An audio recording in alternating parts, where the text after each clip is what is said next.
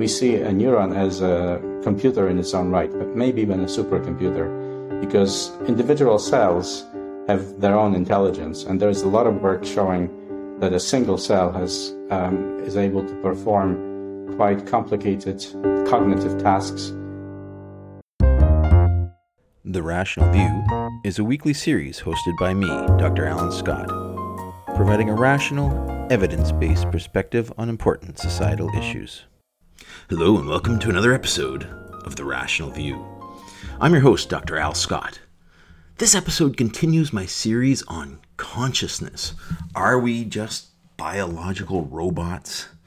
Following on from my exciting interview last week with quantum biophysicist Dr. Luca Turin, I dig further into competing theories of quantum mind or consciousness mediated by quantum mechanics, the physics underlying the very small.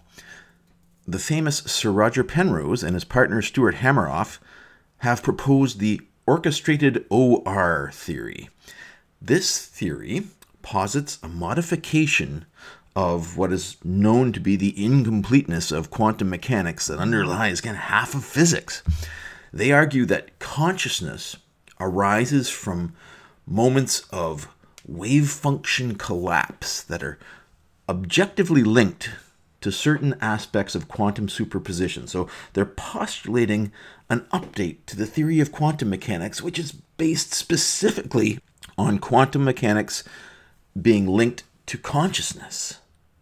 So it's a physical theory of, of consciousness related to quantum mechanics. They further argue that biology has evolved a mechanism to orchestrate these wave function collapses in tiny subcellular structures called microtubules and they present some some criteria for for this to happen and experiments are ongoing to determine whether that's real or not.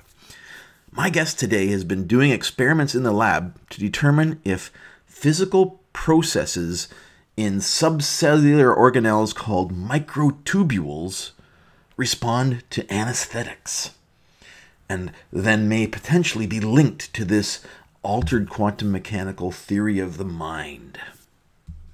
If you like what you're hearing, please press like on your podcast app and share it with your friends. Love to hear from you. Uh, come check out my website at www.therationalview.ca.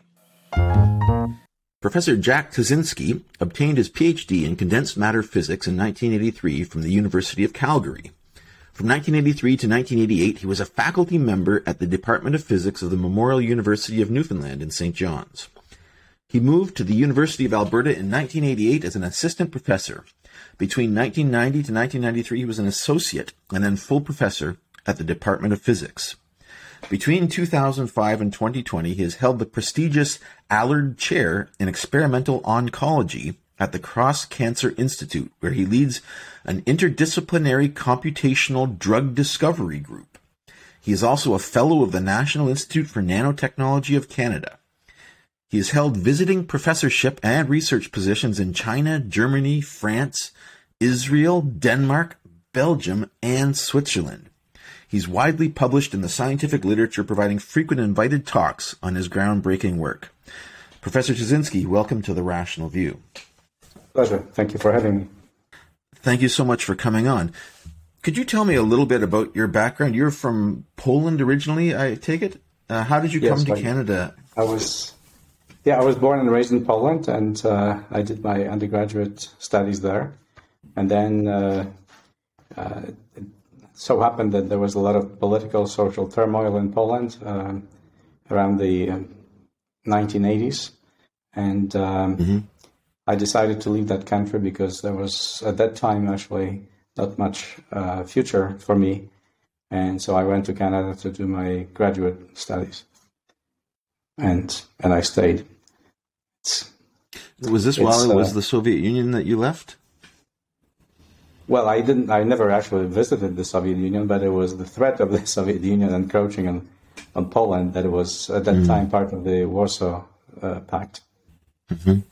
Can you tell me a little bit about your current research work? You've, you've obviously very broad disciplines here. You've got physics, you've got oncology, you've got nanotechnology. Tell me how you how what your career path was and how you got into these diverse topics? Yeah, I, I think it's um, first of all, I would like to say that uh, a degree in physics is uh, equipping students with a lot of um, tool, tools in the toolbox, scientific toolbox, uh, allowing you to to study different things and, and make progress in, in different areas. And so so that happened with me. I started with theoretical physics and then gradually moved towards biology, uh, which was always of interest to me, but but until more recently, maybe the last two decades or so, biology wasn't um, a field where you could do a lot of quantitative work. And I, as a physicist, I like to understand mechanisms. I like to develop mathematical models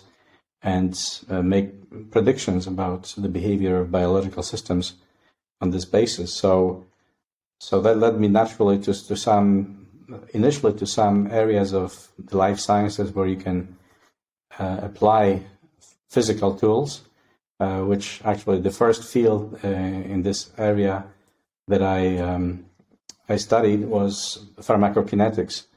So so this is a a, a field of study that um, informs you about the fate of the drug in the human body, how it distributes itself, where it goes, you know, how it interacts with uh, different cells, how it's metabolized, excreted, and so on. And and that um, that was very interesting because I was able to use a lot of fairly sophisticated mathematical tools, including um, you know, nonlinear uh, dynamics, fractal kinetics, and things like that. Fractal kinetics is a word I've never heard before. there, there, you go. That does sound. Well, that's very interesting.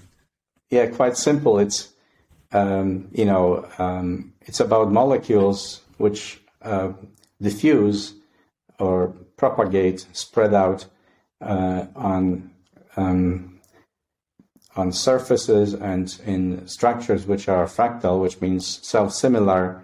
And it so happens that uh, the human vasculature is fractal. It, just like you know branches mm. of the tree, leaves, and so on, they have this self-similar nature. So does human vasculature, and therefore, if you want to study the fate of a drug molecule in the human body, that helps you understand how this um, molecule or group of molecules you know, propagates throughout the, the various organs over time. So, okay. so that was the Very first area, but but then other areas opened up gradually to to more sort of mathematical, physical considerations, and that included proteins. You know, proteins are very important for uh, human health and and also play a major role in development of numerous diseases. And and so I studied some of the most important proteins such as uh, tubulin and actin and motor proteins. Uh, the first two play a role in cell division, uh, very important roles in cell division, cell motility, movement of cells. And motor proteins are basically the muscles of the cells. They they also transport material across the cell from point A to point B. So these are, as you can imagine, very physically oriented uh, processes and and so I studied that. And and one of these proteins, tubulin and microtubules, are uh, at the core of um, the question of how cells divide, and and that of course is one step removed from cancer. And, and when we want to stop the proliferation of cancer, you know, the first question is how do we stop them from undergoing cell division? And and therefore mm-hmm. microtubules and tubulin become natural targets for drug discovery.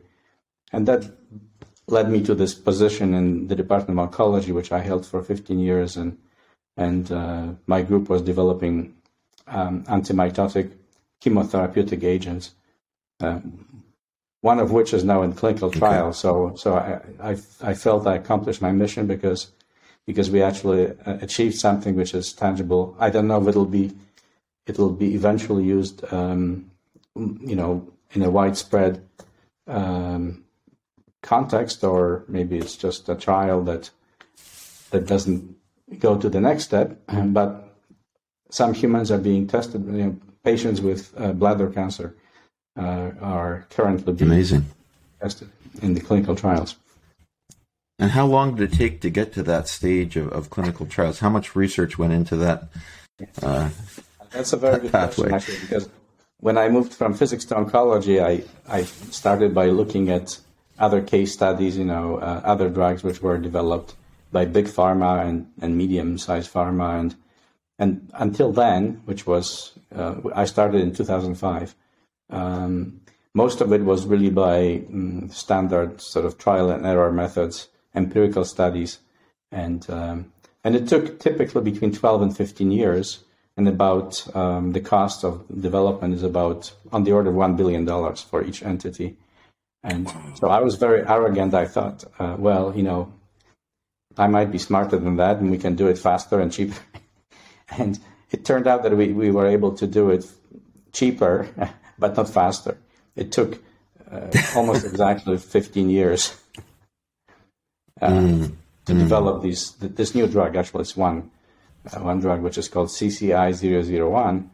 Um, CCI stands for the Cross Cancer Institute which is where the Department of Oncology uh, is housed in at the University of Alberta in Edmonton. So wow, so so much. Well, congratulations! I hope that I hope that uh, that pans out and has a, a tangible effect on on cancers uh, worldwide. That's great. So your work has now progressed to um, you, are involved in what I would say that theories of mind and consciousness, the the work you're doing now or recently that you've been talking about um, touches on quantum theories of mind and specifically the orchestrated objective reduction theory of Penrose and Hameroff. Can you describe a little bit about what how you got into that line of work? Yes, yes, indeed.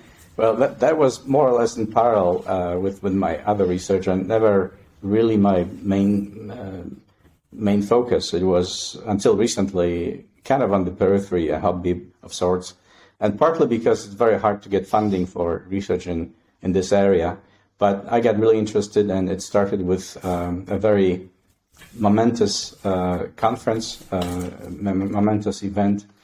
In 1991, there was a conference held in Tucson, Arizona, jointly with um, with um, Stuart Hameroff, and in fact, oh, Al wow. Scott. That's the Al Scott that I mentioned to you. so Alwyn Scott, you said? Alwyn Scott, yes. And uh, amazing. And Steen Rasmussen. And We're all over the place. yeah, this conference was um, was called "What Is Life," and and you know that was actually for me a transition from physics to to uh, to biophysics. Uh, but at the end of this conference, Stuart Hameroff asked the question, uh, and he said that the next conference should be about something even more mysterious than life. And he said the next conference should be about what is consciousness. And, and this started wow. from 1992, I believe, maybe three, I don't remember exactly the date, a series of annual conferences on the science of consciousness. And that's the one that you referred to, I guess, um, which occurred um, um, a week ago, yeah, exactly a week ago, I think, mm-hmm. and last week. Mm-hmm. And so that's one in a series of more than 20 conferences on the science of consciousness. And I participated in many of these conferences and uh, got to know uh, Stuart Hameroff uh, very well, as well as Roger Penrose, and um, and get interested in in this field, and especially because the uh, the, the, main um, the main object of studies in this case is also uh, the same as I studied for cancer research, namely microtubules. So microtubules play a major role in all eukaryotic cells, cells which have a, a nucleus, and they do different things in different cells, uh, including cell division, which I mentioned, but also in neurons, which don't divide. They they form very regular architectures uh, parallel bundles with interconnections that remind me and others of, of computer architectures. And, and Stuart Hameroff wrote a, very prescient book called uh, Ultimate Computing, which was published in 1987. And, and in this book, he outlined his vision, uh, which actually predated the work with Roger Penrose uh, about uh, consciousness being the substrate of consciousness, the, the, the bottom level of conscious uh, experience being based on um, microtubules in neurons. and and so I got really uh, intrigued by this, having spent quite a bit of time studying microtubules. And anyway, that is now 30 years later. We're still doing it.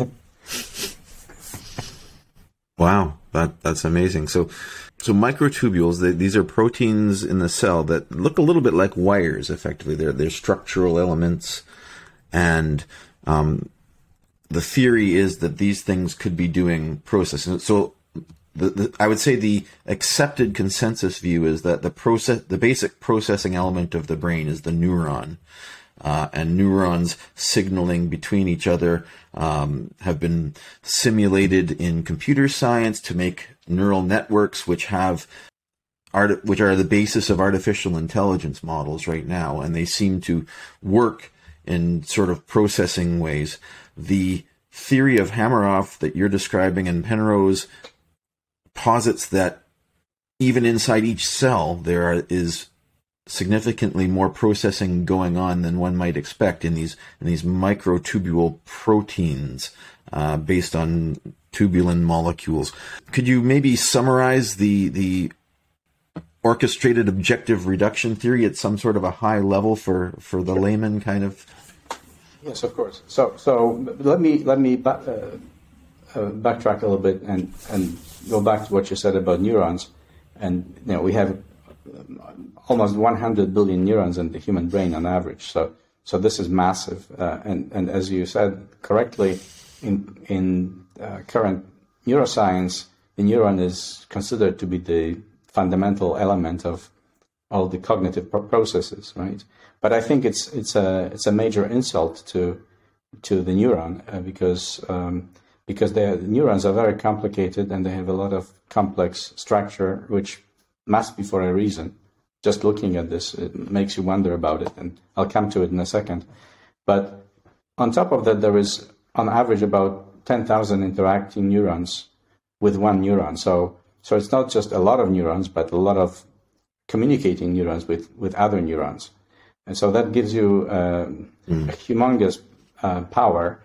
And, and these are not passive elements. You know, neurons um, behave differently depending on their uh, location in the brain, depending on their usage, activity. You know, this is called reinforced learning or long-term potentiation. So if particular neurons are involved in a lot of activities, let's say you learn a foreign language, uh, then you reinforce these interactions and sometimes even recruit new neurons to interact with those.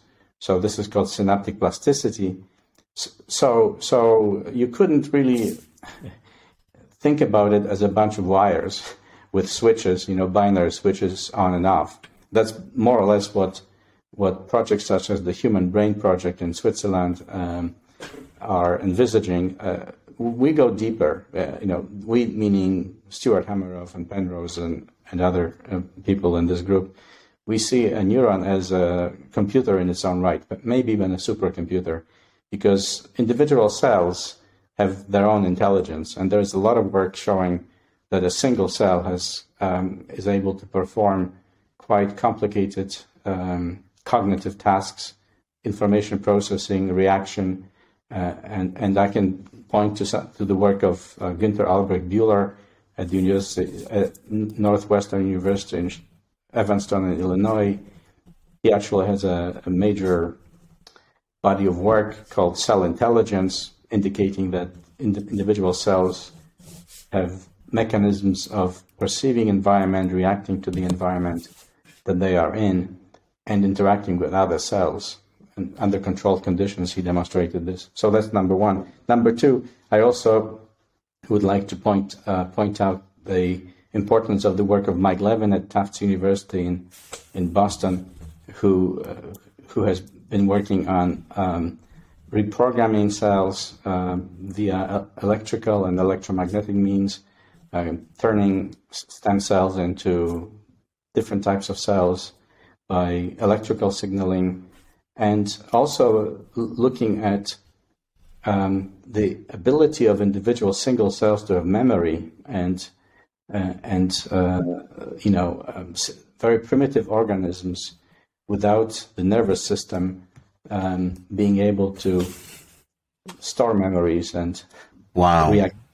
I want to say that the brain is obviously one of the most complicated structures in the universe, but but you need to look deeper into uh, not just the structure of the brain, but the structure of neurons, which are, by the way, not the only cells in the brain, but the, the ones which are excitable that you know, react to action potentials and electrical propagation of signals.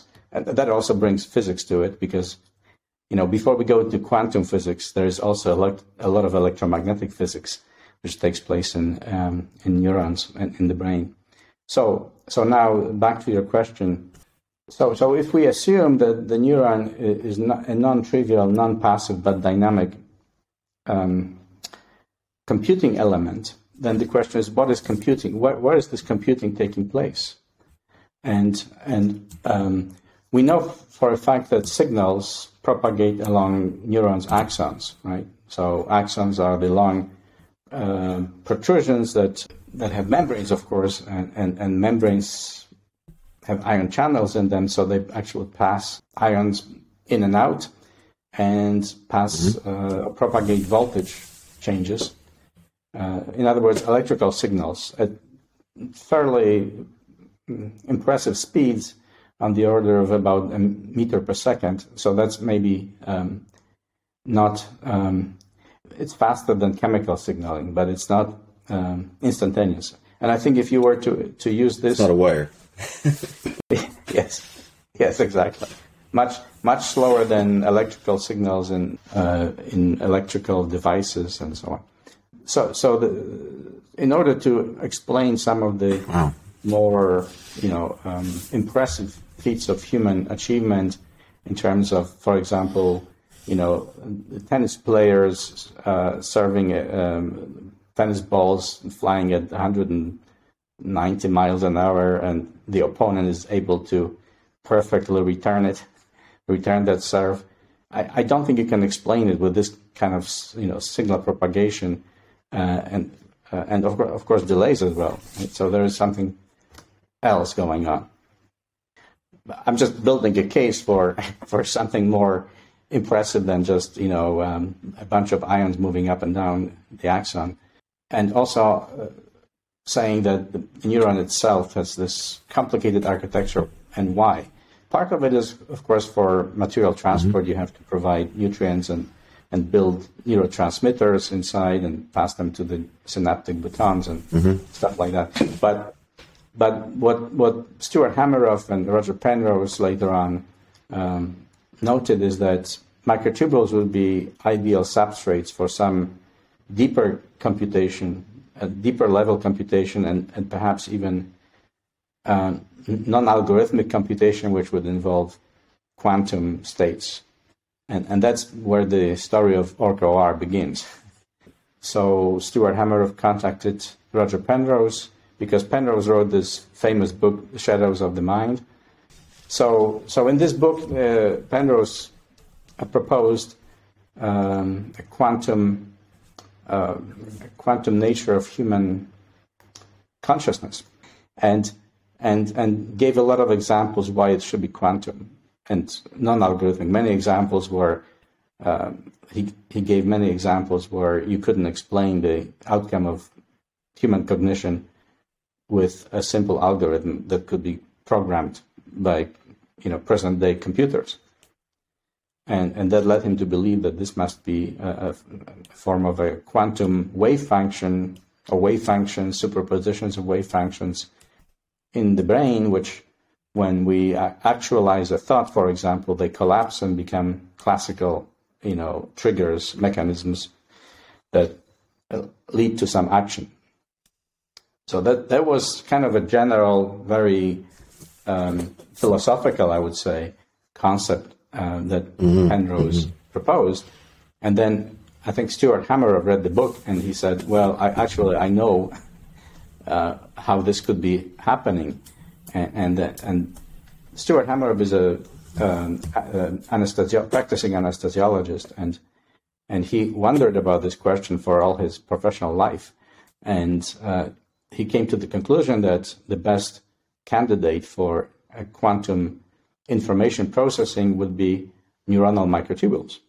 because of the regular structure. This is really the only structure um, um, which has multifunctional um, properties and also uh, uh, the center of neuronal architecture, the center of cell division, and performing performing these amazing uh, functions. But we still don't know, you know, how it comes about, what is causing these transformations, and and so on.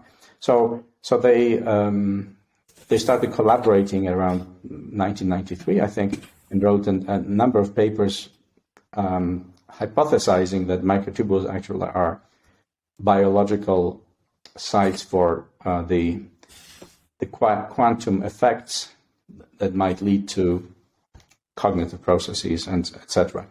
Um, now, of course, it's a hypothesis that has not been demonstrated experimentally until um, now, basically, when doing these experiments currently. Uh, so, so there's a lot of, of course, gaps in this. You know, before you you reach the human brain, you have to first of all demonstrate that the building blocks, tubulin, protein, satisfy these conditions to to to uh, at least partially have quantum degrees of freedom.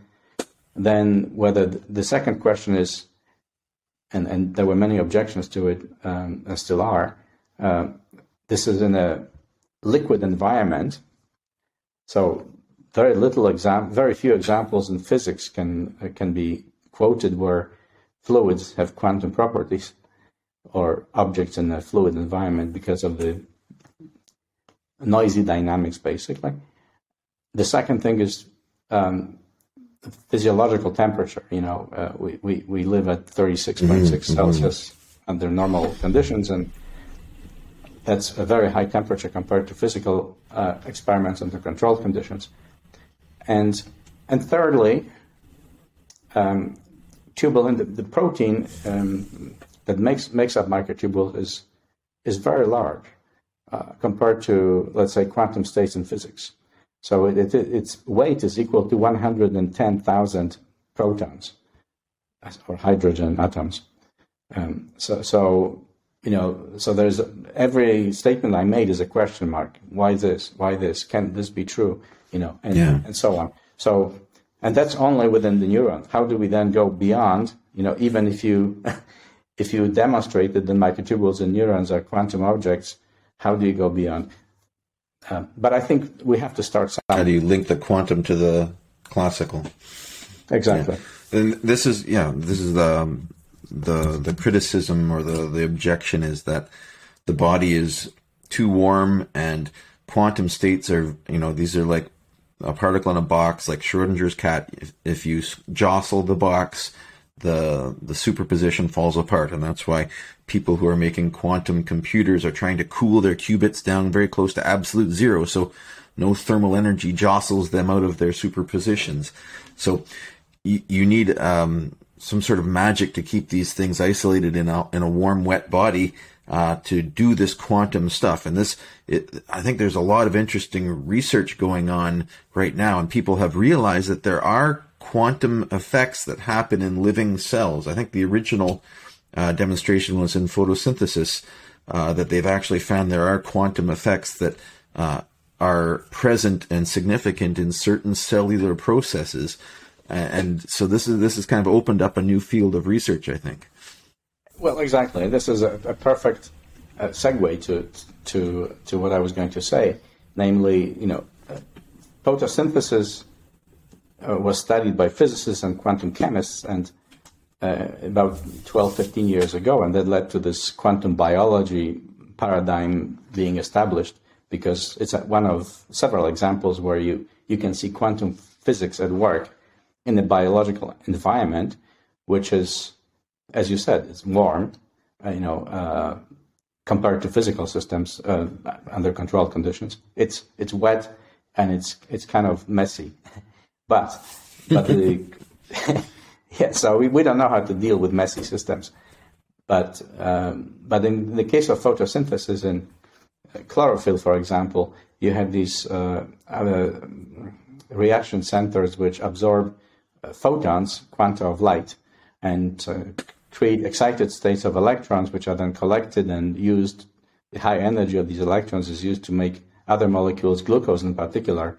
So it's an incredibly intricate process that Mother Nature came up with to actually start all, all of life on Earth because, you know, it start, starts with photosynthesis, the energy of sunlight coming from, uh, from the sun is, is used to build biomass.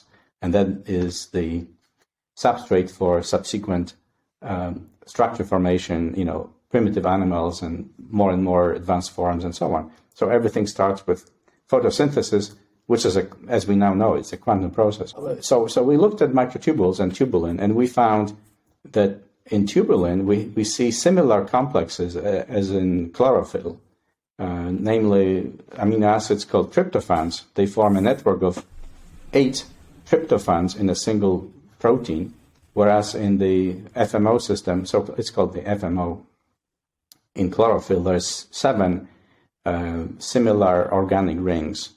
And that led us to believe that this may be the, the culprit due to structural similarity. And, uh, and then this arrangement is actually repeated uh, um, many thousands of times throughout the microtubule structure. So that may be uh, the beginning of a network, a quantum network that communicates and shares quanta, like it's happening in chlorophyll, for example. And so now we have these experiments which are actually proving that. Um, although it's we don't have evidence yet that um, that it uh, this quantum excitation propagates or spreads over the entire microtubule. A, a microtubule is the size of a cell, roughly speaking, uh, on the order of tens tens of micrometers. So it's non-trivial mm-hmm. from the quantum physics point of view. But we found, and, and this is now something very recent in the last year, um, uh, we found that these, first of all, these quantum excitations of tryptophans, which are a bit like, like you know, the photons captured by leaves uh, in plants and some bacteria as well, um, they live actually even longer than uh, than quantum excitations in chlorophyll. Um, the, in the quantum so biology paradigm, the uh, the breakthrough was to f- to find these excitations living up to about under a nanosecond, hundreds of picoseconds, um, which you know it, it's that's really a, that's very short. yes, yes, yes. But it's enough to do the biological function, to perform the biological function which is required.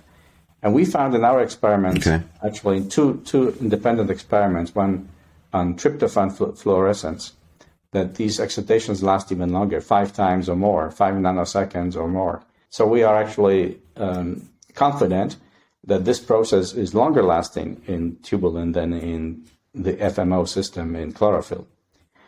And even longer in another experiment, which is now being performed by the team of Professor Dogariu at the University of Central Florida.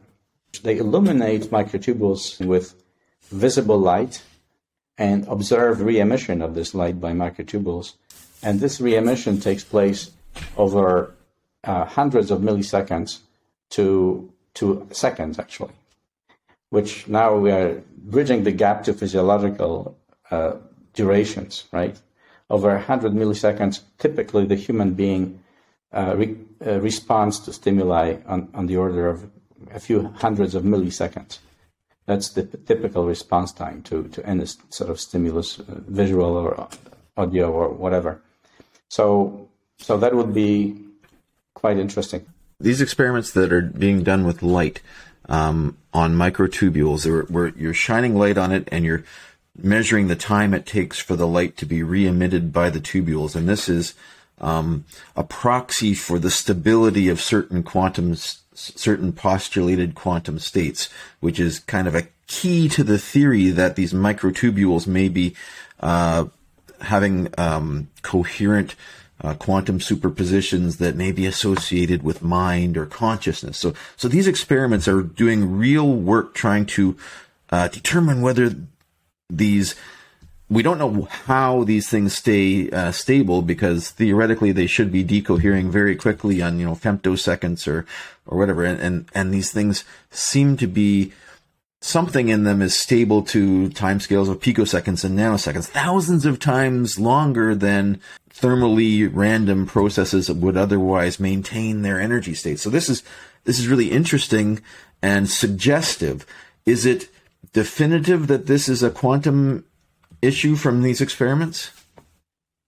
Not necessarily, but I think it's it's uh, we don't have a working model yet. But as you said, uh, you would expect this to be incredibly fast. Uh, you know, femtoseconds, picoseconds. By the way, I should say that tryptophan fluorescence requires ultraviolet. It's it's a higher energy. It's in, it's not visible to the human eye, but it's higher energy uh, photon and the, and the re-emission is faster, but still five nanoseconds. So it's more than required for photosynthesis, for example. Now, in the delayed luminescence, the, the, it's visible light, and it's these hundreds of milliseconds to seconds, which bridges the gap. And uh, I, I want to say this is an exponential curve. So you have a bunch of photons emitted rapidly, but then some of them linger on. Uh, in other words, they create some excited state, maybe quantum, maybe not, and then they do something. They they stay in an excited state, maybe interact, maybe create a collective state, as was demonstrated for chlorophyll, and then they collapse down to the ground state, and by, by doing so, they re, re-emit these the last group of photons. So we call the, the, the first the fast emission is called super radiance, and and this, the slow is subradiance. And um, so it's probably two different phenomena, fast and slow. Uh, the fast is probably just exciting, the exciting, you know, uh, staying locally perhaps. Just one group um, of molecules gets excited, but the, the slow one probably is creating a collective state which is trapped in that structure. And that would be the best candidate for linking it to some physiological functions. Interesting. So, so this is storing energy in excited electronic states. The electron, the photons come in, the electrons are excited, they store this energy, and maybe some computation happens and redistributes it in some in some other fashion over extremely long periods compared to what one might, might otherwise expect. And, um, and, and one more thing, if I may add, because this is important, we also in the Princeton experiment with uh, tryptophans, we also probed the size of this collective state. It turns out that it's about 50 nanometers, which is uh, about uh, six dimers. Each dimer is eight nanometers long. So, so that's also very significant because it's an order of magnitude greater than the FMO systems and, in chlorophyll. So, so this, these states seem to be longer lived and larger spread in uh, throughout this structure. And you've also done some work on looking at uh, how anesthetics affect this uh, state. Yes, yes. So, so this is the um, most direct link to to um, human physiology, to the human brain, because we know anesthetics uh, are an incredible group of molecules. They don't really have any common structural feature. So, so, but they they still uh, are able at some concentrations to turn off our consciousness reversibly.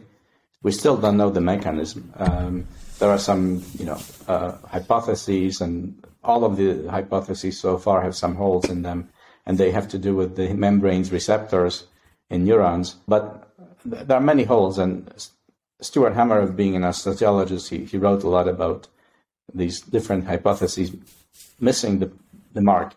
And in the case of uh, tubulin, we know that anesthetics binds to tubulin, and this was independently confirmed by uh, the work of um, Professor Eckenhoff at the University of Pennsylvania. Uh, and tubulin and actin, I think, are the only two proteins which bind all anesthetic molecules known to us. And, and so that was mm. one interesting connection, but only correlation, not causation by any means. And we worked in these experiments that I mentioned to you uh, at Princeton and University of Central Florida with with two different anesthetic molecules, trying to see if they affect these processes uh, that I told you about, the quantum um, absorption emission. Photon, I would say photon, but photons are quanta of light, so I guess I'm allowed to say quantum. Um, and and and the results are not overwhelming, but statistically significant. So that means that in both cases, um, we use isoflurane and etomidate. In both cases, the, the, lifetimes of these effects are shorter. In other words, anesthetics uh, make this process, they abrogate to some degree. Uh, we haven't done um, dose response ex- experiments where you change the concentrations of anesthetics. We try to use something close to physiological. So the the reduction in the um, in the lifetime is about between 10 and 20 percent. So it's so so that's basically the, where we where we are at today. So that, that's interesting. So this is an experiment that you know we don't it doesn't prove anything per se, but it adds evidence. It was a it was a chance to uh, falsify one of the key um, assumptions behind the Orchestrated OR, which you know it needs to show some sort of um, response, uh, or the theory just doesn't work. So this is positive for the theory, I guess. Uh, what's next? Exactly, and I should also say that uh, these experiments and this entire project has been funded by the Templeton World Charity Foundation. So, so we acknowledge that support. And the the stated objective was to falsify OR to demonstrate that it, there is no quantum. First of all, there is no quantum effect, and secondly, that there is no effect of anesthetics. And, and we we were not able to falsify.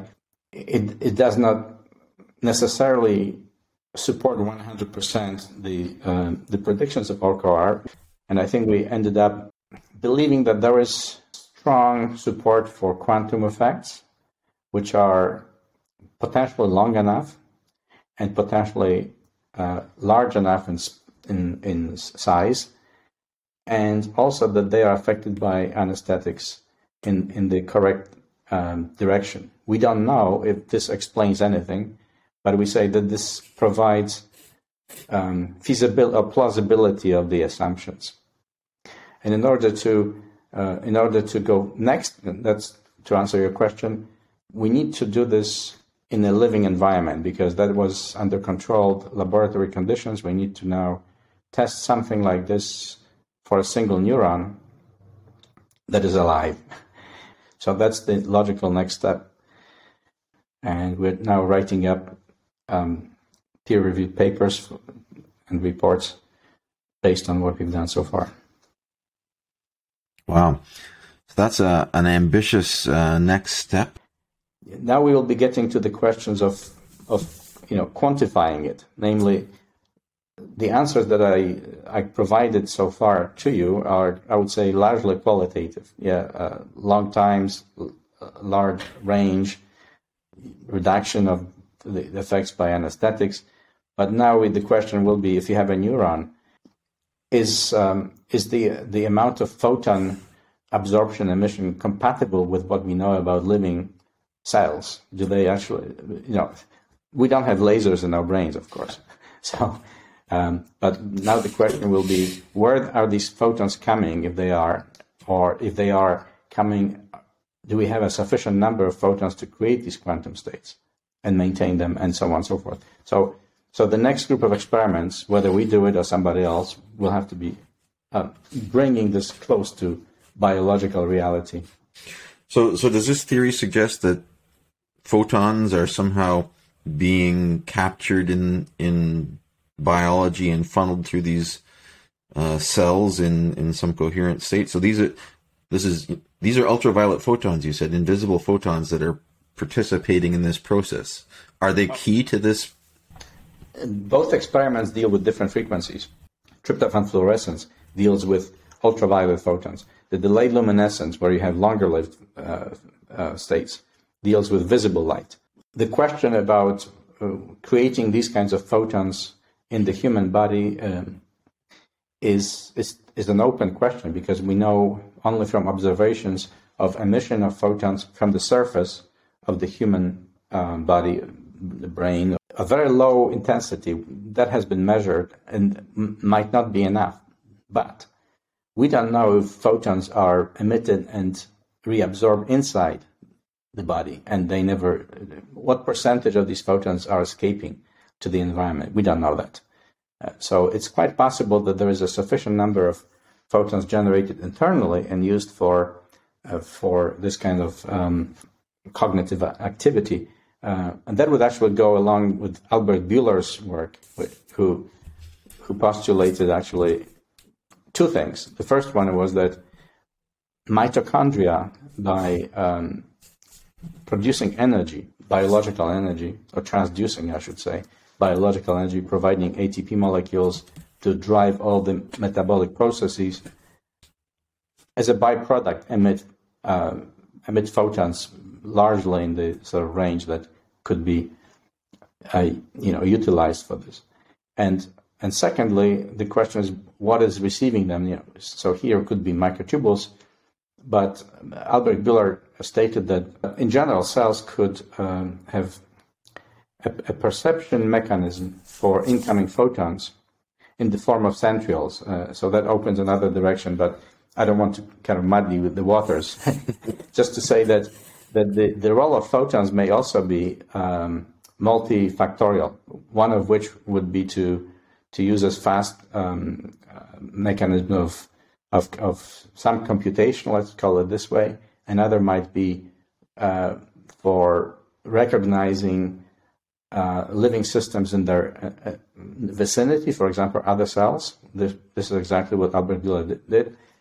And there may be some other ones driving, uh, driving other uh, biochemical reactions. So biophotons is, is, wow. is, a subject which has a long history, but very little um, solid science behind it. So I don't want to engage in, in you know, too many hypotheses the more I learn about this, the more I realize we'd have just just scratched the surface, the the barest surface of the of the the biology of just the individual cell. It's it's really amazing. I know uh, I had an earlier interview with a philosopher, uh, Arthur Reber, um, who was believed that cells were conscious. Basically, that that consciousness started in in cells and evolved you know, billions of years ago over, you know, the process of evolution is kind of a, a trial and error. How do we, how do living cells best adapt to their environment? So they, they learn things through trial and error over billions of generations. Uh, and, you know, if there was something here, then it's very possible that, you know, biology has learned how to use it and that's become uh, a basic element in, in all cells and so if, if we posit that individual cells are conscious, I mean, step, taking a step back from the, from all the, all the confusing physics and biology, you know, how does this, how do you move beyond individual cells to groups of individual cells creating a, a conscious mind? Yes. I wish I knew the answer. And where do you question, stop? No, but, but I think, I think it's quite plausible that the, the, the connect the glue, the, the, connection, uh, has to do with synchronization, some sort of synchronization of activity, synchronization of purpose, collective behavior, and and I think that's what our human bodies are very good at, uh, because a lot of synchronization is taking place. And actually, Dr. Dogariu from the University of Central, Central Florida has performed such experiments, others as well, where they, they demonstrated that cells synchronize their activities in, cultures, you know, for example, w- without chemical signaling. Um, in, in, Dr. Dogariu performed experiments where groups of cells were uh, of the same type. They were held in one part of the um, uh, of the uh, petri dish, separated uh, by some kind of plastic wall, I believe, from another part, and one part was given nutrients and upregulated their activities, and the other didn't.